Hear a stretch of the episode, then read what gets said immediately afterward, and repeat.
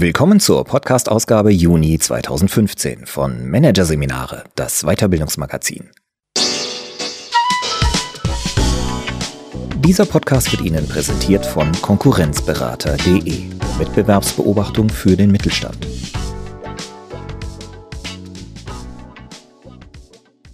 Weitere Podcasts aus der aktuellen Ausgabe behandeln die Themen Führen ohne Hierarchie, Macht in Bewegung und Agile Karriere, einmal Führung und zurück.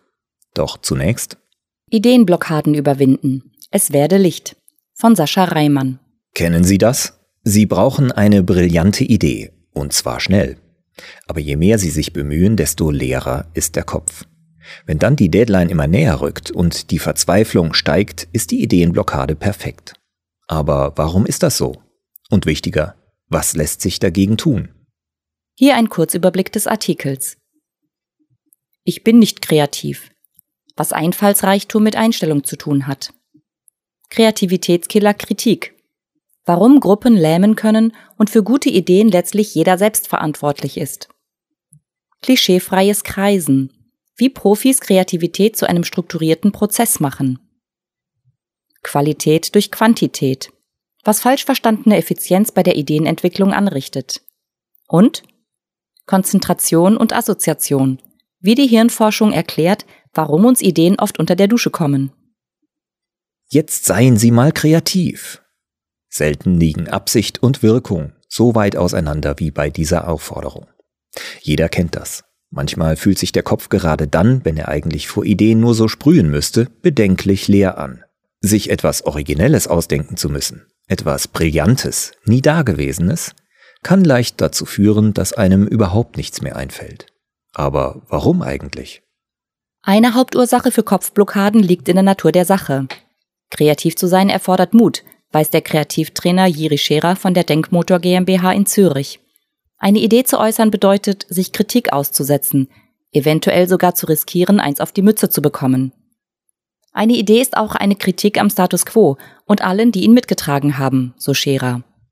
Noch gravierender und unmittelbarer als die Sorge um mögliche Folgen wirkt die Angst, sich zu blamieren, vor anderen und vor sich selbst. Es gibt im kreativen Prozess immer eine Phase der Lächerlichkeit, nennt Scherer eine Hürde, die es zu überwinden gilt. Wer seine Ideen zu schnell als albern, unprofessionell oder nicht originell genug verwirft, erstickt seine Kreativität im Keim. So weit lassen es viele gar nicht erst kommen und klinken sich bei dem Satz »Ich bin halt nicht kreativ« von vornherein aus dem Ideenfindungsprozess aus. Eine vorauseilende Selbstdisqualifizierung, für die es keinen Grund gibt. Ideen sind auf der elementarsten neurobiologischen Ebene eine Neuformierung von Informationen. Studien zufolge haben wir davon bis zu 3000 am Tag, sagt der Kreativitätsforscher Rainer Matthias Holm-Hadulla, Facharzt für Psychiatrie und Professor für psychotherapeutische Medizin an der Universität Heidelberg. Dass es die Kreativen gibt und der Rest es gar nicht erst versuchen muss, ist ein Mythos, aus dem sich unrealistische Erwartungen speisen. Kreativität ist keineswegs mit Genie oder Kunst gleichzusetzen. Der kreative Prozess macht auch nicht unbedingt Spaß, erteilt Holm-Hadulla Vorstellungen einer Absage, die Kreativität als persönliche Entfaltung überhöhen oder als Spiel mit Fingerfarben banalisieren. Zwar spielt Talent eine Rolle, mindestens genauso wichtig für Kreativität sind jedoch Motivation, Hartnäckigkeit und Frustrationstoleranz, sagt Holm-Hadulla. Die wichtigste Zutat sind Wissen und Können, so der Kreativitätsforscher weiter. Ein erster Ansatzpunkt, um Kopfblockaden zu lösen, besteht folglich darin, sich klarzumachen, dass jeder befähigt und auch berechtigt ist, am kreativen Prozess teilzunehmen, auch man selbst. Scherer zufolge ist das eine selbsterfüllende Prophezeiung. Wer von sich glaubt, dass er unkreativ ist, wird sich bestätigt finden. Umgekehrt gilt aber dasselbe, sagt Scherer. Kreativität ist so gesehen auch und vor allem eine Frage der Einstellung. Was aber auch beim gesündesten Selbstvertrauen dem freien Fluss der Fantasie im Wege steht, ist die Gewohnheit. Traditionen, unhinterfragte Gewissheiten, Routine. Ausgerechnet die Effizienz des Gehirns erweist sich dabei als Hemmnis für Ideen, erklärt der Psychologe Bas Kast. Im Alltag spart sich das Gehirn jeden unnötigen Aufwand und stützt sich auf Bewährtes, auf Schemata, was zu verlässlichen, aber unoriginellen Ergebnissen führt, sagt er. Dieses Denkmuster ist so stabil, dass man es regelrecht wegschocken muss, um Kreativität zu entfesseln, so Kast, der sich auf ein Experiment der Uni Nijmegen eingelassen hat. Per 3D-Datenbrille ließ er sich in eine virtuelle Cafeteria versetzen, eine realistische Simulation eines begehbaren Raumes, mit dem Unterschied, dass die physikalischen Gesetze verdreht waren. Da lag zum Beispiel ein Koffer, aber je näher ich ihm kam, desto kleiner wurde er, erzählt Kast. Umfallende Flaschen, die an die Decke flogen, verzerrte Geschwindigkeiten, die nicht zu den eigenen Schritten passten. Vieles widersprach den gewohnten Wahrnehmungen. Mit messbaren Folgen. Die Testpersonen schnitten bei einem anschließenden Kreativtest besser ab als die Kontrollgruppe. Als Grund vermuten die Forscher, dass das verblüffte Hirn den gewohnten Schemata nicht mehr vertraut und daher zumindest für kurze Zeit mehr Energie aufwendet, um die vorgefundene Situation neu zu bewerten und neue Lösungen zu finden. Eine ähnliche Wirkung bieten ungewöhnliche Erfahrungen, Auslandsaufenthalte und Begegnungen jenseits des Tellerrands, erklärt Kast. Im Businessalltag sind solche Gewohnheitsbrecher jedoch nicht immer verfügbar, schon gar nicht kurzfristig. Die Lösung suchen Unternehmen stattdessen in der Gruppe. Meetings, Kreativworkshops, zunehmend auch Social Networks. Alles dient dem Zweck, so viele Menschen wie möglich an der Ideenfindung zu beteiligen. Die Logik dahinter ist einleuchtend. Mehr Köpfe haben mehr Ideen und liefern damit ein Korrektiv für die eingefahrene Sicht des Einzelnen. Die Gruppe kann für die Beteiligten jedoch selbst zum Ideenblocker werden. Groupthink zum Beispiel ist ein großes Problem, erklärt Jörg Mehlhorn, Vorsitzender der Deutschen Gesellschaft für Kreativität. Das passiert, wenn sich die Teammitglieder zu ähnlich sind und alle in dieselbe Richtung denken. Auch eine überkritische Stimmung lähmt den Einfallsreichtum des Einzelnen. Damit eine Gruppe kreativ sein kann, muss sie erst einmal lernen, den Wertungsreflex auszuschalten, so der Professor für Marketing an der Hochschule Main. Denn wenn sofort Zweifel aufgeworfen werden, ob ein Vorschlag gut genug ist oder überhaupt funktionieren kann, können Ideen nicht fließen und auch keine weiteren, besseren Ideen anstoßen, sagt Mehlhorn. Kritik ist besonders schädlich, wenn mit höherer Macht ausgestattete Personen einen nur auf Augenhöhe reibungslos funktionierenden Kreativprozess dominieren und damit eine Gruppe primen oder ihr gleich einen geistigen Maulkorb verpassen. Das ist keine Seltenheit, wie Mario Horn, geschäftsführender Gesellschafter der Agentur ConceptX in Köln, aus der Erfahrung vieler Kreativmeetings weiß.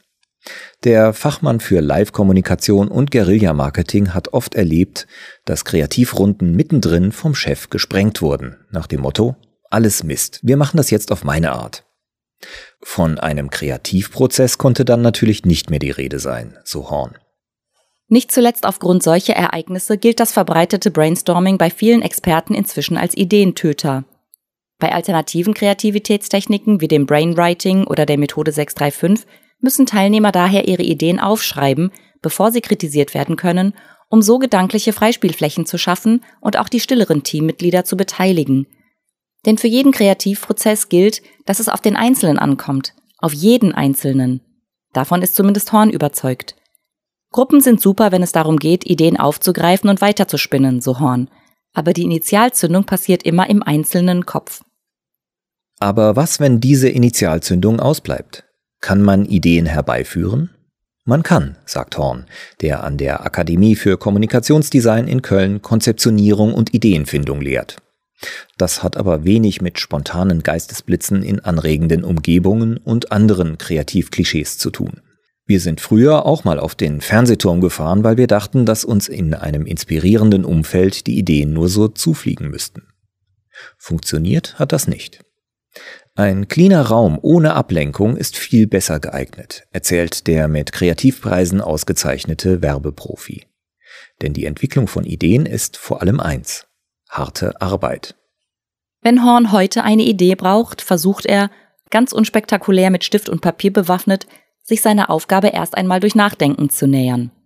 Dabei kann man sich ruhig auch mal gedanklich von seinem Thema entfernen, von Hölzchen auf Stöckchen kommen oder auch mal abends oder im Bett weiter nachdenken, sagt Horn. Im Geiste dreht und wendet er sein Thema immer wieder, um es aus möglichst unterschiedlichen Blickwinkeln und Lebenslagen zu betrachten. Kreisen nennt er diesen Prozess, in dessen Verlauf er sich von naheliegenden Lösungen zu originelleren vorarbeitet. In der Werbung gibt es die banalen Botschaften, wie Waschmittel etwa, das es sauber macht. Eine kreative Idee muss aber weitergehen, zum Beispiel indem man sich fragt, wie das aus Sicht des Fleckens, der Waschmaschine oder des Pullovers aussieht, demonstriert Horn das Verfahren. Alles kann in diesem Prozess als Inspirationen dienen. Ideen entstehen ja nicht im luftleeren Raum, sagt Jiri Scherer. Der Kreativitätstrainer versteht eine Idee als Brücke zwischen einer Frage, zum Beispiel die Lösung für ein akutes Problem, die strategische Neuausrichtung des Unternehmens oder eine neue Produktlinie, und einem Reiz. Ein solcher Reiz kann der Kommentar eines Kollegen, eine Beobachtung in der Straßenbahn oder ein Plakat für Hundefutter sein. Wichtig ist nur, dass man die Reize immer wieder auf die Fragestellung zurückbezieht, so Scherer.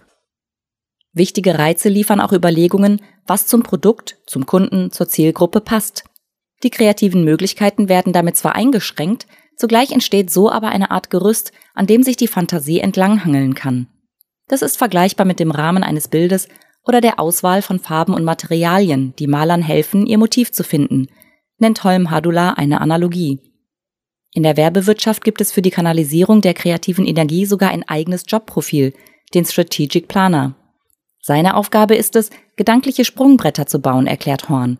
So arbeitet er etwa den Markenkern heraus. Wirbt ein Supermarkt mit dem Preis oder mit seiner Liebe zu Lebensmitteln? Ist ein Auto vor allem praktisch oder bereitet es Fahrvergnügen? Und gibt der eigentlichen Konzeptionierung einer Kampagne damit eine Richtung, auf die sich alle kreativen Energien bündeln.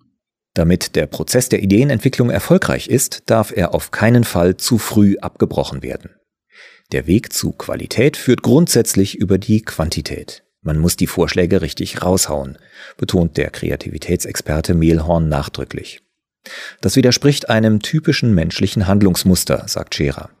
Wir sind darauf gepolt, die eine Antwort zu finden, nicht mehrere, zwischen denen man sich dann auch noch entscheiden muss, so Scherer. Schon in der Schule wird dieses eindimensionale Denken, es gibt eine richtige Lösung, der Rest ist falsch, gefördert. Unternehmen forcieren das zusätzlich. Eine Pseudo-Effizienz, die vordergründig Kosten spart, aber schlechtere Lösungen hervorbringt. Man sollte sich nie mit einer einzigen Idee zufrieden geben, warnt Scherer. Stattdessen empfiehlt der Kreativitätstrainer, dass man es sich zur Gewohnheit macht, nach einer ersten Idee und vielleicht einer Tasse Kaffee immer noch die zweite und dritte Alternative aufzuschreiben, um so mehr und letztlich bessere Ideen zu generieren. Neben der Nutzung von Reizen und dem ritualisierten Denken in Variationen und Alternativen hilft noch etwas anderes, Denkblockaden zu lösen. Entspannen. Es ist nämlich kein Zufall, dass einem die Lösung für ein Problem eher unter der Dusche einfällt als im Büro. Beim konzentrierten Nachdenken wird die Aufmerksamkeit verengt, irrelevante Informationen werden ausgeblendet, erläutert Kast. Dasselbe geschieht, wenn wir im Stress sind oder Druck oder Angst verspüren. Gerade die eher nebensächlichen Informationen können jedoch den Impuls für eine Idee geben, so der Psychologe. Das ist vergleichbar mit einer Taschenlampe. Wenn man den Lichtstrahl bündelt, sieht man da besser, wo er hinleuchtet, aber auch nur dort.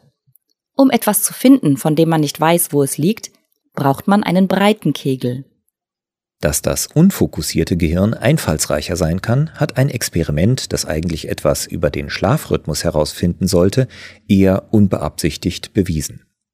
Dabei wurden Frühaufsteher und Nachteulen jeweils mit analytischen und kreativen Problemen konfrontiert, um zu sehen, wie Biorhythmus und kognitive Leistungsfähigkeit korrelieren. Wie sich zeigte, waren die Probanden gemäß ihrem Tagesrhythmus besser oder schlechter, wenn es um Fragestellungen ging, die Konzentration erforderten. Mathegleichungen etwa, erläutert Kast das Experiment. Bei einer Fangfrage, zu deren Lösung man um die Ecke denken musste, schnitten überraschenderweise diejenigen am besten ab, die sich gerade in ihrem Tagestief befanden und besonders unkonzentriert waren. Wenn wir uns auf eine Aufgabe fokussieren, sind einige wenige Hirnareale überregt, andere regeln herunter, erklärt Holm-Hadulla, was dabei auf neurobiologischer Ebene passiert. Im entspannten Zustand, messbar an erhöhten Alphawellen im EEG, passiert etwas, womit die Hirnforschung noch vor wenigen Jahren nicht gerechnet hat. Dann wird das sogenannte Default Mode Network aktiviert, so der Professor für psychotherapeutische Medizin. Wenn sich das Gehirn mit nichts Speziellem beschäftigt, geht es also nicht einfach in den Sparmodus, sondern es zeigt eine unbewusste, aber breite Aktivität vieler Hirnareale. Die kommunizieren dabei stark miteinander, was die Bildung von Ideen zu begünstigen scheint. Kast bringt es auf eine knackige Formel. Je mehr Alpha, desto kreativer. Wenn eine Kopfblockade droht, ist es also kein banaler Tipp, mal eine Pause zu machen. Besser noch ist es, Konzentration und Entspannung regelmäßig abwechseln zu lassen, so Holm-Hadulla. Wichtig ist allerdings, dass die Pausen nicht mit Aktivitäten gefüllt werden, sondern tatsächlich die Aktivierung des Default-Mode-Netzwerks erlauben. Nach innen lauschen, die Augen schließen, mental loslassen. Spazieren gehen, Tagträume und Erinnerungen hochkommen lassen. So können, Kast zufolge, die unbewussten Kreativpotenziale des Gehirns aktiviert werden. Zusammen mit der richtigen Einstellung und dem Fokus auf Quantität ist das der beste Weg, um Phasen der Ideenlosigkeit zu überwinden.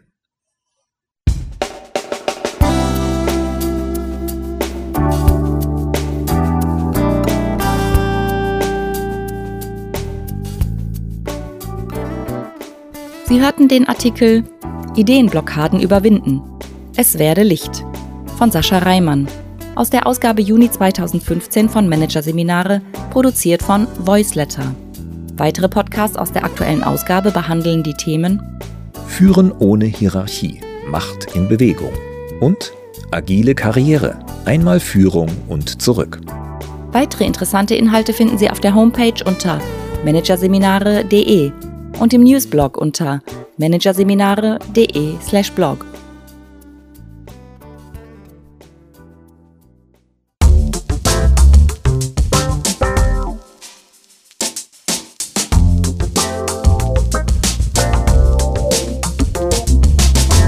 Das war der Podcast von Managerseminare, das Weiterbildungsmagazin, Ausgabe Juni 2015. Dieser Podcast wird Ihnen präsentiert von www.konkurrenzberater.de, Wettbewerbsbeobachtung für den Mittelstand.